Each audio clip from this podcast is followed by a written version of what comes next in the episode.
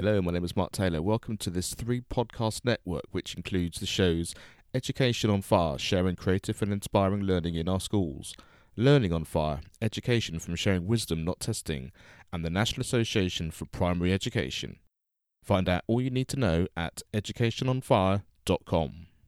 There comes a time in every person's life when you realise it's not about doing what you are told, but doing what you know is right for you.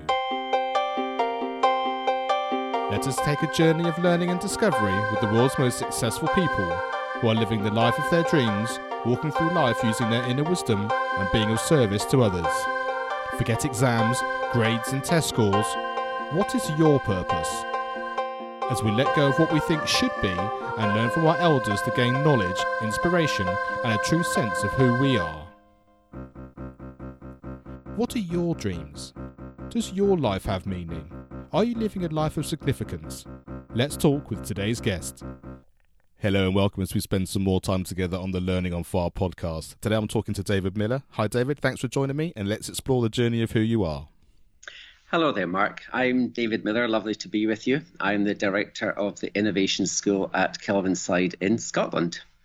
And um, the journey here has been quite an interesting one. Can I share some of that journey with Absolutely, you? Absolutely, please do, yes. Cool. Okay, so so I'll start back in 1985 when I graduated from university. So my my original degree was a master's degree with honours in English literature and the history of fine art. And you may be thinking, goodness, how does a man go from that to an innovation school? So yes, yeah, so the journey is quite interesting. So after graduation, I spent a few years in Milan and then Copenhagen teaching English as a foreign language, and that kind of exposed me to the, the my first experience of how do people learn. Gen- generally, adults in these both of these cities um, by just thinking about how people how people learn. And then I came back to Scotland and worked uh, for 10 years in the arts, in the conservatoire sector, and in the festival sector. And then in the early noughties, I was working with uh, an organisation called the Children's Panel, which is a quasi judicial organisation that seeks to save children from falling through the, the net, as it were. And I suddenly had a, a wake up call I should be teaching. So I went into back to university, did the postgrad in teaching, and it was the strangest thing. It just it suddenly felt as if I'd found my natural habitat.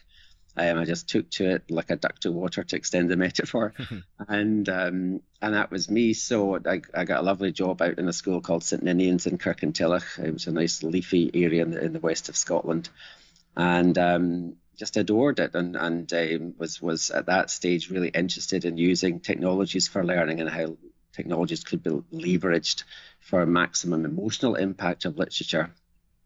And so I was exploring these and amongst lots of other things that I was doing in the classroom. And in 2008, a very close friend nominated me for the Scottish Teacher of the Year, which came as a lovely surprise when I won, which was lovely. And then I went forward to the UK finals and ended up winning the UK Teacher of the Year, which was delightful and um, was down at the Palladium and made a lovely speech and met Ian Patterson, who gave me my award, and Jerry Vine. It was all very delightful. So that opened up some really interesting doors for me. Um, one of which took me down to London in 2012 to head up a, a new company, to be a founding member of a new company called Kuato Studios, which was looking to explore learning environments involving the 3D lovely environments, immersive environments, and artificial intelligence. So that was really interesting. So I worked down there for six years and, and created a number of games with the team down there, including a, a game that taught children how to learn JavaScript in this amazing game that used robots and a real-time interpreter within the game so that the kids actually had to correct strings of JavaScript to make their robots um, march around this big um, chess, effectively a chessboard with lots of uh, different obstacles in it. So that was really interesting.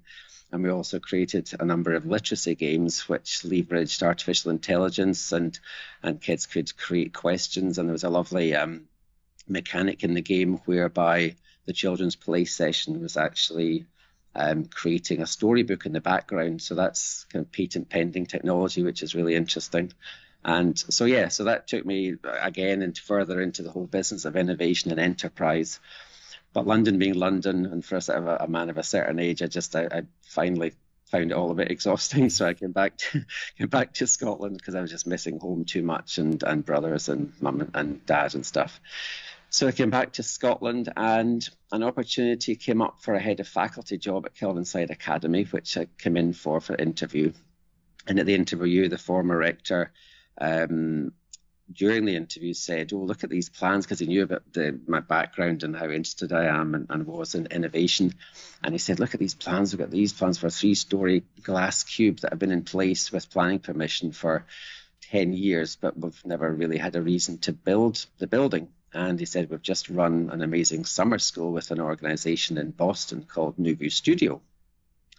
And he said it had such an, a profound impact on the, the, the, young people that took part in this uh, summer school because Nuvu Studio is an innovation school in Cambridge, Massachusetts, which their, their model of learning is based on the architecture studio model and which is all about prototyping and iterating and failing and succeeding and, and you know the whole that whole design studio um, methodology. And so immediately my ears pricked up and I said, "Goodness, that sounds amazing." And he said, You imagine if we built this building and, and we based it on that methodology, what do you think? So so I was instantly, Oh yeah, that that's the job I want. I don't actually want the faculty job. I'd, mu- I'd much prefer that job because that's absolutely what I, I'm all about and I just think it sounds amazing. So, if I'm, can I continue? I'm not. Yeah, please do. Yeah, it's fascinating. Yeah, so so we so I got the job, the faculty job, and and that was great. But over the course of that year, from 17 into 18, we put together an investor deck. We started fundraising for the new building. We started to explore what the building, you know, what the whole model would look like if we had a whole school devoted to this architecture studio, design studio model. And then in summer 2018, we decided to run a second summer school, just again to test the water, to validate assumptions, and, and to look at what, what this whole model might look like. So, again, hugely impactful. So, we're, we're running workshops and studios in swarm robotics and biofashion and battlebotics and augmented reality gaming, mixed reality gaming. You know, so you get an idea of the range of of sorts of studio that, that Nuvu run. And meanwhile, they're sending us some top notch people over, you know, people that have all come from MIT, Harvard, you know, have been through the, the architecture design uh, degrees over there. You know, really fascinating people, not, not, not pedagogues in the sense of, you know, not conventional teachers, but, but remarkably inspirational and, and again, just totally imbued in the whole culture of a design studio. So by this stage, we thought, well, if we've got to build this building and, and establish the innovation school as a new and interesting model that to, to complement what's happening in schools in Scotland and, and wider afield. So we appointed a young chap called James Addison um, as our Nuvu fellow, and we decided we had to embed this person into the into the school fabric and to see how that would work. Actually, trying to run a completely different model of learning from that that pertained in the rest of the school. So we adapted an old drama studio into an innovation lab and equipped it with all the all the things that are, are useful, like um, laser cutters, 3D printers, glue guns, cardboard, uh, standing eyes, just every sort of bit of equipment that a design studio would need. And over the course of 18 into 19, James actually ran studios for pupils exactly the way they would run in the the hub school back in Cambridge, Massachusetts. And what that means is that students were actually taken off timetable for two weeks at a time. And they were given at the start of every two week sprint, they would be given a challenge. And then over the course of the two weeks, students had to use their imaginations, their curiosity, you know, just be inspired to come up with a solution um, for the, whatever the challenge was um, and then present the challenge at the end of the two week sprint. So, to give you an idea of what a challenge might be, so the very first studio that happened in the autumn of 2018, it was called Super Enabling Devices. Now, what that was was to to work with a local care home and to go in and, and to interview residents about past former passions and interests and abilities, and then for the children to come back and actually prototype a device that could assist an elderly person that was maybe now compromised through Parkinson's or Alzheimer's or stroke. Uh, so a device that would assist them to have some regain some sense of what their former passion felt like. So I mean, a really, you know, a, a, a, challenge. This was for first year, so that S1, so that would be maybe year eight. Would that be in the English system? Um, so young young people, 11, 12 year old. And so we went up on the very first morning, and the kids interviewed all. There was a range of residents with different needs, and the the young people went up and interviewed them, and came back completely galvanised with this project. And over the course of two weeks, they prototyped and designed and iterated on a, a whole range of different solutions. So we had one group of boys who came up with a delightful communal knitting device that would allow four people to knit simultaneously on the same garment. We had another pair came up with a, a, a wheelchair golf mechanism where they designed a ratchet and made it work so that a lovely old gentleman called Bill could actually have a sense of what it was like, you know, to sort of have a golf club in his hands again, but you know, make it lever and, and do the business with the with the golf. We had another group of children that took a Zimmer frame from the from the care home and adapted it to be a, a, a gardening implement so that you could actually plant seeds and water and do do a variety of tasks around the garden while still using your Zimmer frame. So I think what you're getting is is a, quite a nice picture of a, of a of a system of learning which fully leverages children's curiosity, their desire to learn in real time in the real world on solutions that have a real world impact. I think that's for me what's what's most fascinating about this model is the moral and ethical dimension of of this of the of the model.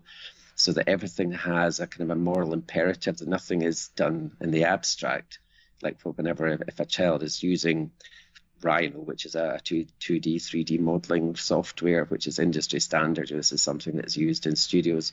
They're actually using it for a purpose. They're wanting to design and cut out cardboard shape, you know, that will then be used in their prototype.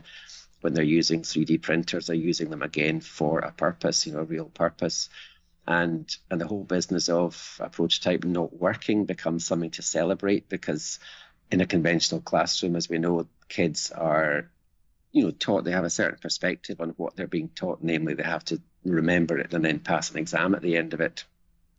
Whereas with this model failure is something that's to be celebrated and, and the whole idea of having to, to, to achieve something at the end is, is not the point. It's, it's all about the process rather than the final product and, and children find that quite a liberating experience i think that gives you a whistle stop tour of both my journey and something about the model of learning that's that's pertaining in the innovation school. Um, I mean, it really does. I mean, there are so many fantastic elements there, and I can almost hear the the cars' petrol tanks being filled up as children are saying, "I want to be going north across the border. Take me that way to see those things." And um, um, and and we we talk about these sorts of things a lot um, throughout education on fire and it is the sense of, of, of, of, three or four things probably that you said there which i think are just critical. One is the fact that it's got real meaning in the now isn't it? You know, those projects you know having spoken to people having seen what they need help and support with you know using the skills that they need the fact that failure is just it's not failure it's experimentation. It's the way of finding the way to get the solution that you want which you you you don't actually know when you may or may not actually achieve that kind of thing. The understanding that all the learning that you do are tools in order to achieve these things. And you know the working in teams i mean the fact that you come off timetable for for 2 weeks and there's something which is something that has to happen in order to create this thing. I mean, it, it sounds like it's such a fantastic environment to be in, in the fact that that's something which they can embrace and and really enjoy. Is you know, so many of those facets I think are just an incredible situation for them to have the opportunity to have. Well, it's interesting. So the you know, so what you're hinting at is the buy-in, and that that's a really important aspect of the whole thing. Um, because you know from teachers through to pupils themselves through to parents you know there's a huge amount of investment in terms of people's taking that sort of leap of faith if you like suspending their disbelief that something could be different. You know if i look back at my own childhood school experience which was in the 70s and um, 60s and 70s so i went up to primary school and whenever that would be 67 and left secondary school in 79 you know, and it was it was a very conventional. You know, the teachers were great, and I loved them as as children do, and you know, they they they were absolutely doing their best with with what they had, and this is in the age well before any any remote technology whatsoever. Um, but you know, I kind of think you know, so much of that model still pertains today, and you can't help thinking that children and teachers are just ready for a different way of delivering their subject. So that's I think what we're what we're trying to experiment with here. And um, like I say, you know, teachers bought into it, so allowing second year pupils to come off timetable. You know, there was some grumbling, shall we say, but I think people felt, well, you know what? This is a really interesting model. We've kind of got to allow this to go, got to make the leap of faith, because in the end, it's had a hugely impactful, positive impact on kids' ability to learn beyond the studio, which is partly what we hoped would happen. It's because, in, in a sense, when children become their own self directed learners, they also become very adept reflectors on their own learning. And I didn't mention one particular aspect of the studio, but that is the photo booth.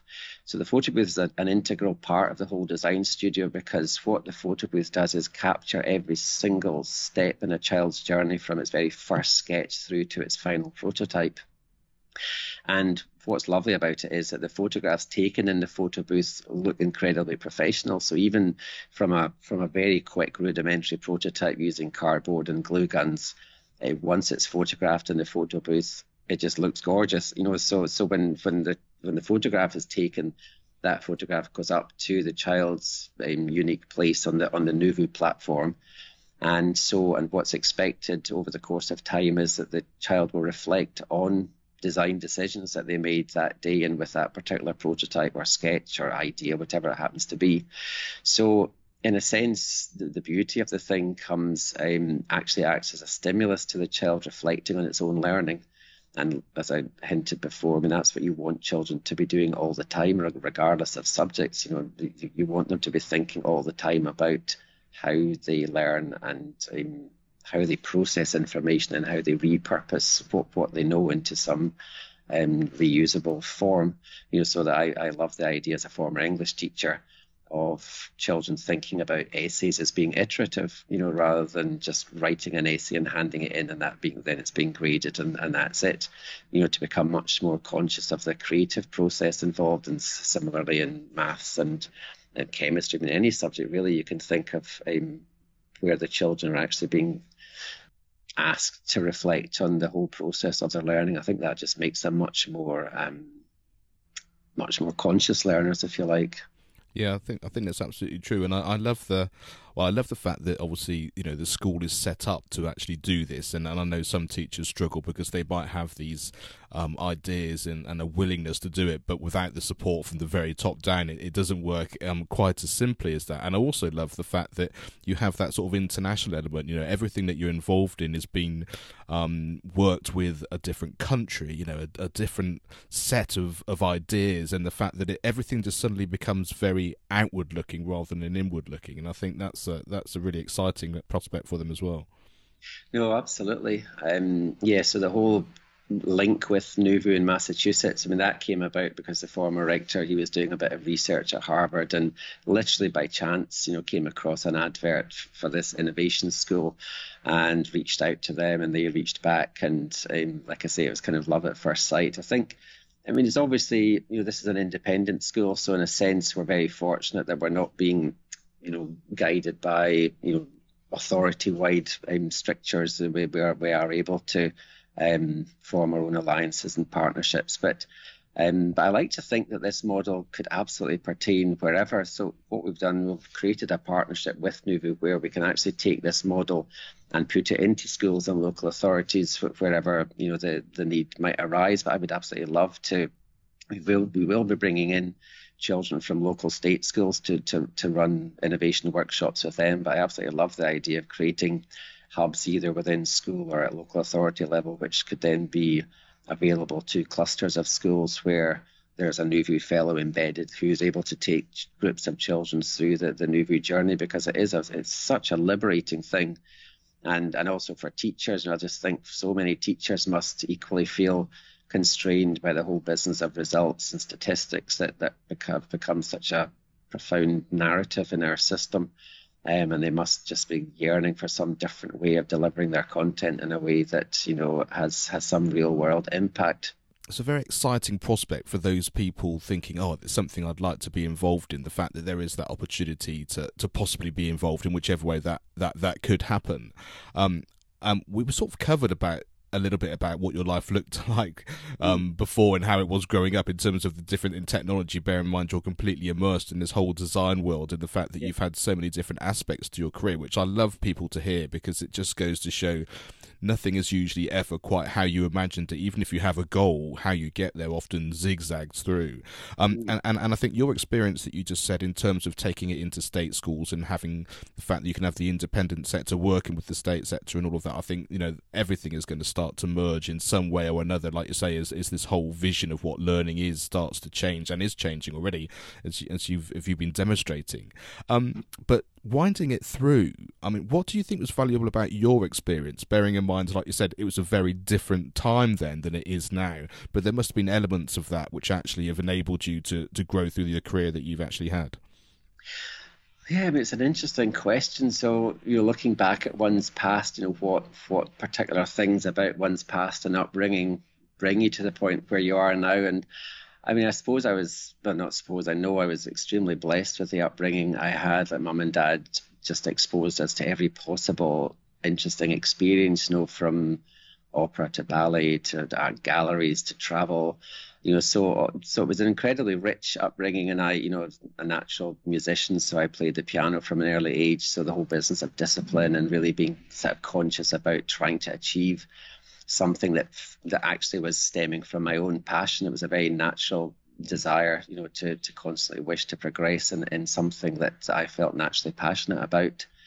Um, and then I suppose just a naturally curious mind as well, like just growing up, um, curiosity and, and never being constrained by convention, just being allowed to explore and and um, you know that's such an important thing, and having having creativity celebrated as well. You know, so I think too many kids growing up, particularly now. I mean, I do, I do kind of worry in this digital age whether, whether, you know, the discipline and the rigor that goes with learning an instrument or, or really going for something is um, is still part of the narrative in family life. Um, I like to hope it, that it is, but you know, I do somehow worry with all the different myriad distractions that children have. And then I suppose just I mean people would call my career I guess a bit portfolio, but but for me that's how it's worked. And I guess I've always had an eye for the main chance, if you like, and thought you know when when an interesting project came along, I thought well that looks interesting. You know, so from from going off to Milan and then Copenhagen, coming back and then working for this wonderful Glasgow Arts Festival called Mayfest, which is sadly no longer. And then and then an opportunity to come up at the Royal Conservatoire in Glasgow, so I went to work there and ended up composing music with Sir Philip Ledger. And then, you know, just doing work with the children's panel again opened up a whole new area, and that was that was really that um, that drew me into teaching and then just for what teaching has has brought me, you know, just you know, allowing myself to be open to children's curiosities and, and to, to, to, to allow them to explore literature that I love and and to hear their reactions. You know, it's a perpetual learning journey. I know it's a bit of a cliche to say it, but you know, in a sense, children have kind of brought me to a wonderful point in my life where you know I'd fully value what it is to be a teacher and to be in in some way influential in young people's upbringing and how they perceive the world and how they perceive their sense of the world, which is why I just think this model is so important because I do worry that a lot of children will leave school wondering what on earth that was all about, you know, because really, as I say, we've had these siloed subjects, and the, the, the, the, main thrust of school narrative is the results at the end of it, and then going into university. And, and I just feel that, you know, we have to tell a different story in order for children to, to, to be able to adapt to this incredibly ever changing and fast changing world that they're they're going into, and also that they're very very conscious of what what kind of world, what what their impact on the world could be, because with the whole business of global warming and and pollution of plastics, all that kind of thing. You know, there, there seem to be huge problems that are man-made that really need to be addressed as a matter of urgency.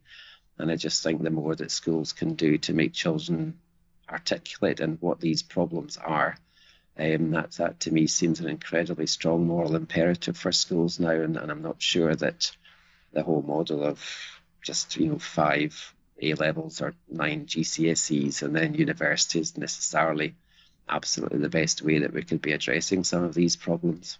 Yeah, no, I think that's absolutely true. And it sounds to me there'd be many of your pupils, if I ask the question, which teacher do you remember and why, it would be you that comes back for all of those reasons that you've just been saying.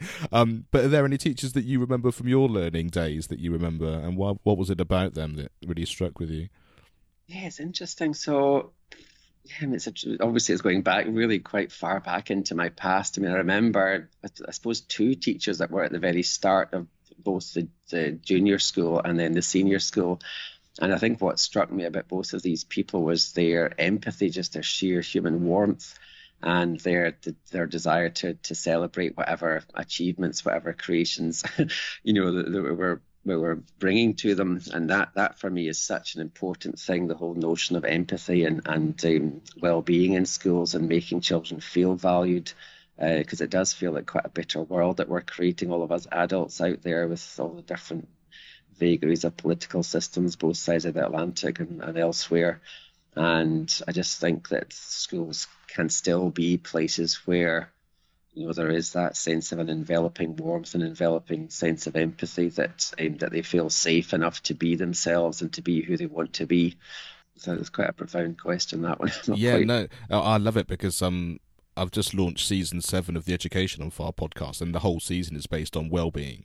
And um, and and what I've loved about it of what you just said there is the fact that that's such an integral part. So many questions we get, you know, how do I do this particular subject in this particular way? But actually taking everything back to the sense of who we are and how we interact with everybody is such a key factor. And it's it's out of all of that, I think, that the sort of education world that you've been talking about so far comes from. The rest, there are so many tools that we need in order to do it, but I think that starting point is is an incredibly important factor. Which I think when we can all get to that point, even if if it's just a few minutes every day of really understanding what's going on, it sets everything up in a completely different mindset.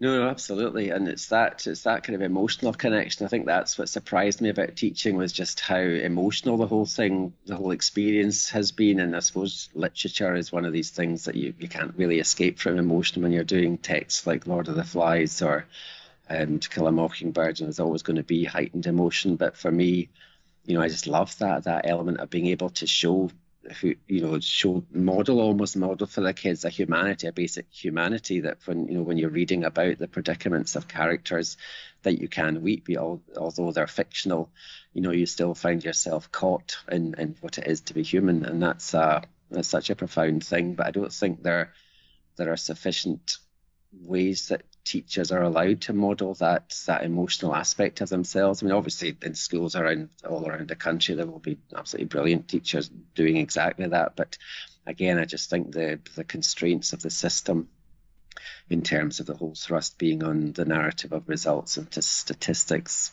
kind of works against the ability of teachers to to be fully who they are, let alone allowing the kids to be fully who, they are themselves. Yeah, that's absolutely true, and I, I've mentioned this before on the podcast, but it was it was when I first had the opportunity to perform, um, having had a few lessons and got my first taste of what it's like to be in an ensemble, that I mm. thought I've finally found my voice in whatever that happens to be. And I know some people find it in in science, or they might find it in maths, or in English, or however it is that you express yourself. But for me, it was that ability to suddenly be sat somewhere and play music. I thought this is me sort of showing up in the world as as my true self, and I was able to express it in that particular way. And you're absolutely right that you know all the testing doesn't really help that the the narrowing of the curriculum i'm not sure that today if i was going into school i'd actually have that opportunity to experience it in that way and you know, we can talk about the bigger picture that maybe I would have found it in a different scenario. But I think, you know, schooling being a situation where actually what we want to do is to give children experiences so they can find what these things are, so they can then go out into the world and then share the skills and, and the knowledge that they have. Yeah, exactly, and and you know it needn't necessarily be in every classroom. So so when I was at St Ninians, I you know I used to run uh, you know the school shows and it was amazing. You know, so I remember Guys and Dolls and Calamity Jane, and you know so so all of the interactions that happen in in these instances, you know, took kids on on field trips to Tanzania, up mountains, you know. So, you know, there are all, there are so many different ways of, of, of exposing children to the, the emotional life and the inner life and what it means to be human. Um, but so long as there are at least moments in every day where children are, are seeing that, that life is just a bit more than, than our school should be so much more than just you know, performing and, and um, getting the right results. Yeah, absolutely, and and I think it, it's really key in as much as children only really remember being in school. You know, from such a young age, you know, it's what you do every day. And I've got a niece who's just started relatively um, sort of this this term, and is I think she said the same thing that I, I've heard our children say when they started. It's it's so exciting and it's so fun, and then there's the realization, what I've got to go every day, and that, that, yes, for quite a few years, that, yeah. that, that's kind of it now, and that, and, and it is that you know all you can remember. I can remember my first day, but every day, you know, for five days a week for many many years. And like you say, it's only when the experience of school is a little bit like you've been describing already, where that's a different feeling than just that turning up and going on some kind of treadmill. And I think that's that's such an important factor. Yeah, no, absolutely. So we, so the innovate, so we've now, I'm now sitting in the innovation school, and it's delightful. Know, it feels so different from a conventional school. We went with a, a, a a number of accent colours that related to the, the, the school in Boston that we've partnered with. So we've got razzle dazzle pink walls and razzle dazzle pink chairs. We've got lemon yellow walls. We've got incredible fizzy green walls. You just said we've got concrete floors. So we've got lovely big benches with beech tops. You know, everything is very tactile and, and kind of is in your face, if you like, so that when the kids come in, it just feels like an, a, a completely different environment. So we've got so the, the, the narrative I spoke about before, whereby James took younger school students. So it was the the final two years of primary and the first two of secondary that James worked with when he was in the the, the old innovation lab while the, this school was actually being built. But what we felt we had to do going forward was we were getting so much interest, not least from the builder of the building, Balfour Beatty, but from a number of industries and, and, academics around the city and around Scotland and further afield who are saying, oh my God, this is what we need. You know, actually, this is, we, we want kids coming to us already prepared for this new way of thinking, being able to collaborate and to think critically about problems and be able to solve problems iteratively. And we want to be involved in this. So, so what we've done is we actually, we couldn't run immersive student, uh, studios for you know, kids at GCSE level or A level because he simply couldn't take kids out of off timetable for a whole two weeks at a time. So what we've done is we've created two columns at S3, so that would be the first of the GCSE years, and then two columns in S5, 6, so the year 12, 13. And when we opened these up, again, this was what, what I found striking as, as a leap of faith of parents. So what the kids are actually doing NuVu as a subject, if you like, subject in inverted commas because it overtakes so many. But but what's fascinating about it is that these children are doing, if you like, a non-tariffed course. You know, so for universities, they can't say, well, I got an A for NuVu. So, but what they do get is this amazingly rich portfolio that, as I described earlier, overtakes all of the different reflections and, and ranging across a whole different, you know, myriad of different sorts of challenge that might overtake biofashion, as I said, robotics, activism, all sorts of different sorts of um, photography, films, so many different sorts of studio. Um, but parents were delighted, you know, and, and have actually been clamouring for places for the for their kids to be part of this because they know that this is the big differentiator, and and we think the narrative is changing out there that universities, from admissions officers, from qualifications authorities, that they all know that the current model is, I think, in its final years. I would like to think it's in its final years, and there has to be some different route for kids to be able to to come into the either the workplace or an academic life with something that isn't just another set of conventional um, qualifications, which is not to undervalue. I mean, kids love doing well. I mean, I did seven Highers back in '79 and you know was delighted but in a sense you know thinking about it were these really all these subjects were these really what helped me? And and you know how could i have done things differently that might have leveraged more of my own personal passions and interests rather than just what, what was being dictated by the system if you like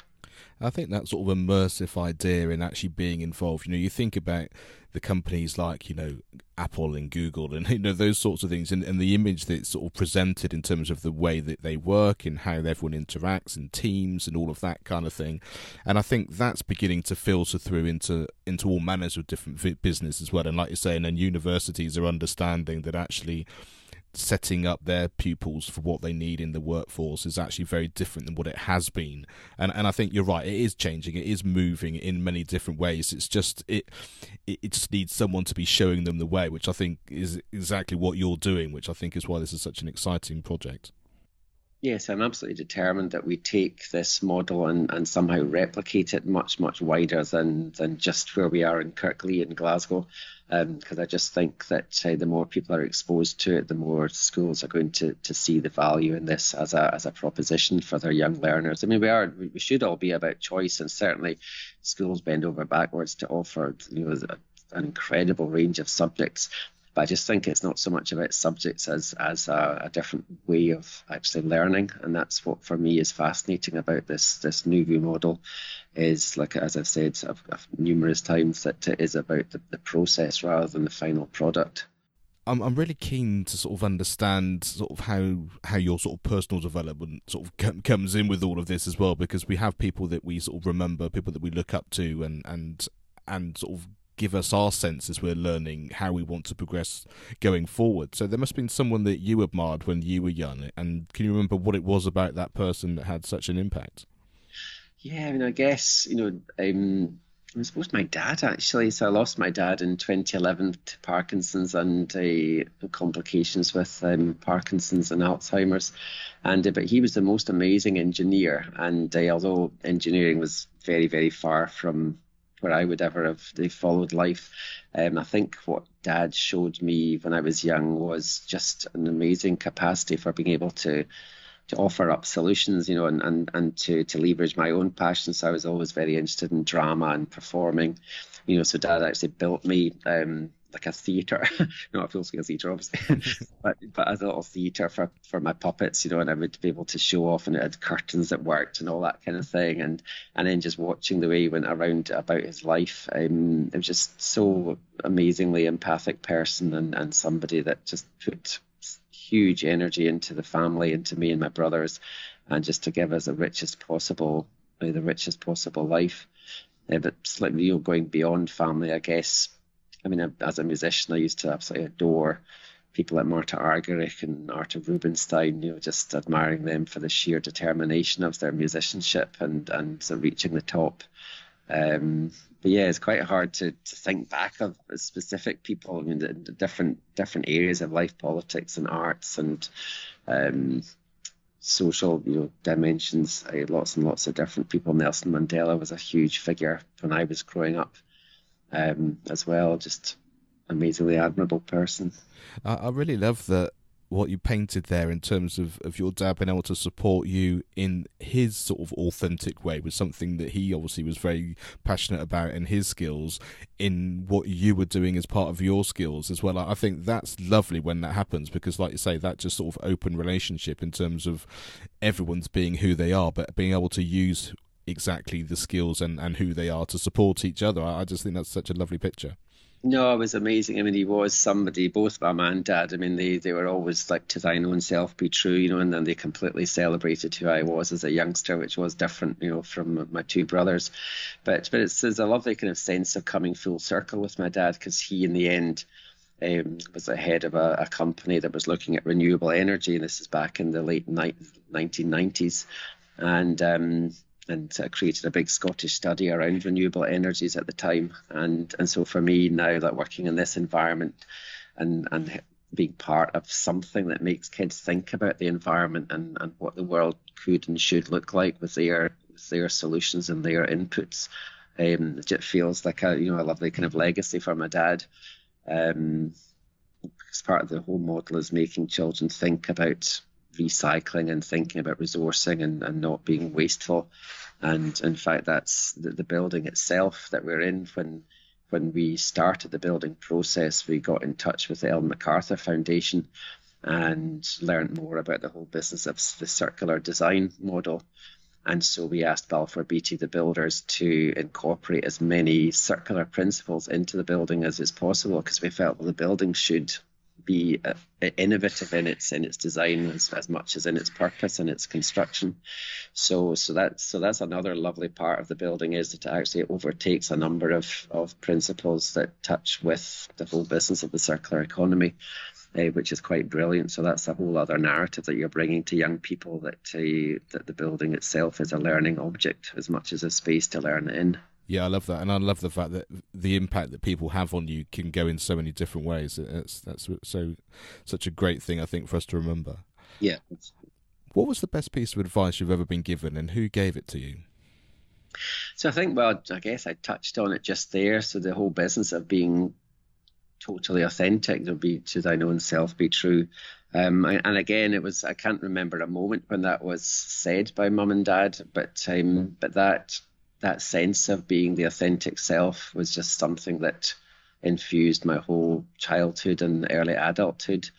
And and I think that's what has made me you know a, great teacher if you don't mind me saying so but you know is is the authentic self because children you know they, they can see through falsity and and uh, and and I think it was just lovely to be able to come into an environment you know to weep over passages from Browning or Golding or whoever whoever I was reading um, and to be completely authentic in my interactions with young people. And, and I think children respond to that hugely. Uh, so I would certainly say to any teacher who's coming into the into the profession, you know, be absolutely true to yourself. You know, do not try and, and develop a teacher persona or something that you think might end up saving you because you know you feel you have to act or behave in a certain way in front of young people. Because uh, in my experience, if you're authentically yourself, um, then then you're going to get the best out of your, your young people in front of you. And and what advice would you give your younger self? And and I'm always slightly um, interested by this question because I know as younger people and thinking back to my younger years, the advice that you're given you often don't take on board anyway because you're either not in a position to understand it or um, or you don't quite know what to do with it. But I still think it's really important for people to hear what you would that the advice that you would give your younger self now sort of to help you in, in, in your life going forward.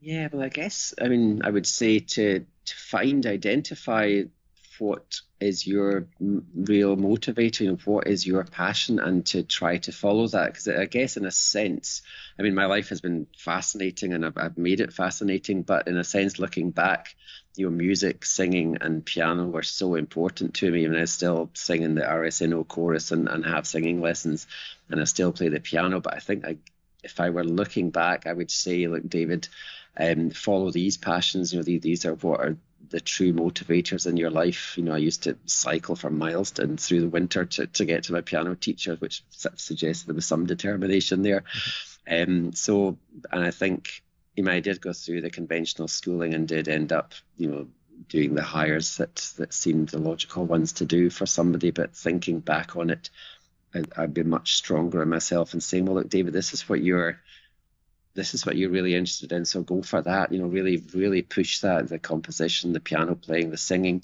Um, so yeah, I think I would I would have to say be much more connected to what what is your particular thing, and to go for that more than just necessarily following the convention. And what does your future look like? Do you think? Goodness, uh, that's a good one. So yeah, I think it should be bright, very, very bright. so yes, I mean, obviously heading up this school is, is just such an amazing opportunity. And I would love to have, you know, before I retire to have changed the narrative a bit for a, for a much wider demographic than, than the children that are here at Kelvinside. You know, I think if I can open up this model and to, to showcase this model and to have children, you know, across the country, across Europe. I mean, we're, we're hoping to, to, to have an influence in European schools as much as UK ones. Um, I think that for me would feel like a really nice legacy. So I'm, I'm going to spend the next few years really going hell for leather to, to make that happen. And and just to wrap up now, what podcast, book, video, film, song, or, or any resource has had the biggest impact on your life, and why was that? So, oh goodness, that's a tricky one because there's so many. I mean, I could point to so many different. You, you could you can do a, a, sort of a short selection if if you don't want to narrow it down to one. So. Yeah, yeah, yeah. So thinking back, so very early, Sparky and his magic piano. I don't know if you've heard of that, but it was a wonderful radio experience of a little kid that goes into this dream and, and thinks he, he's a concert pianist, and that just snagged in my memory as just something utterly delightful because it overtook some remarkable piano playing. I think it was Rubinstein playing Rachmaninoff, but also just delightful storytelling. And then you know through into other spheres, Jessye Norman singing the, the Richard Strauss four last songs, and um, just some seminal experiences watching Warren Mitchell um, acting in Death of a Salesman. Just you know completely blew me away. Janet Baker singing Orfeo at the at Theatre Royal in Glasgow there's so many. I mean, I, I, I do actually find it really difficult to, to narrow to narrow something down. I guess if there was one text that pertains to me being the teacher that I am, I, I think it would probably have to be from the prose point of view, Lord of the Flies by William Golding, and from the poetry aspect, it would be the, the love song of J. Alfred Prufrock by T.S. Eliot. Um, because both of these, I, I, just had the most amazing interactions with young people. Um, in my, in my English teaching career. I'm sort of slightly removed from the classroom now, but certainly that working with these texts with young people, I they just explored what it was to be human, and I just have such great memories of, of teaching both of these texts. Uh, what I loved about that is the fact that you know beyond any specific one thing, I think what what really struck me is the fact that actually it's the experience of all these things and actually in, embracing all the things which you really enjoy. And i think that, that that's a that's a great way to to finish that. And you know you could be inspired like say by a particular work or even a particular performance but it's how you then um, enable that to become part and parcel of your life. And i think that that comes across in everything that we've been talking about today which is uh, which is incredibly um, inspiring i think for people to listen to so, for those that are really interested in what you're doing and, and the whole ethos of everything, what's the best way for people to find out more? So just be in touch. I mean, I can give you my email address if that's appropriate, or just to look me up, David Miller at the Innovation School, Kelvinside. And um, but yeah, I'd love for people to reach out and to, to hear more about what we're doing, and, and invite people up to, to see the whole school in action because it is it's, it's really quite inspiring and enthralling. Anybody that comes through the doors and sees the projects and sees the young people in, in situ working in, in this design studio way um, you know, they're just so interested and impressed. So yeah, absolutely delighted for people to reach out, and on Twitter too. I mean, well, any any of the social media channels, LinkedIn, Twitter, um, Instagram, even. That's fantastic, and we'll have um, all those links on the show notes to this particular page. So if you go to educationonfire.com forward slash David Miller, then um, all those will come up with details of all the things we've been talking about. So, well, thank you, David, for sharing your wisdom and allowing us to learn from your wonderful experiences. Thank you. It's been my pleasure, Mark.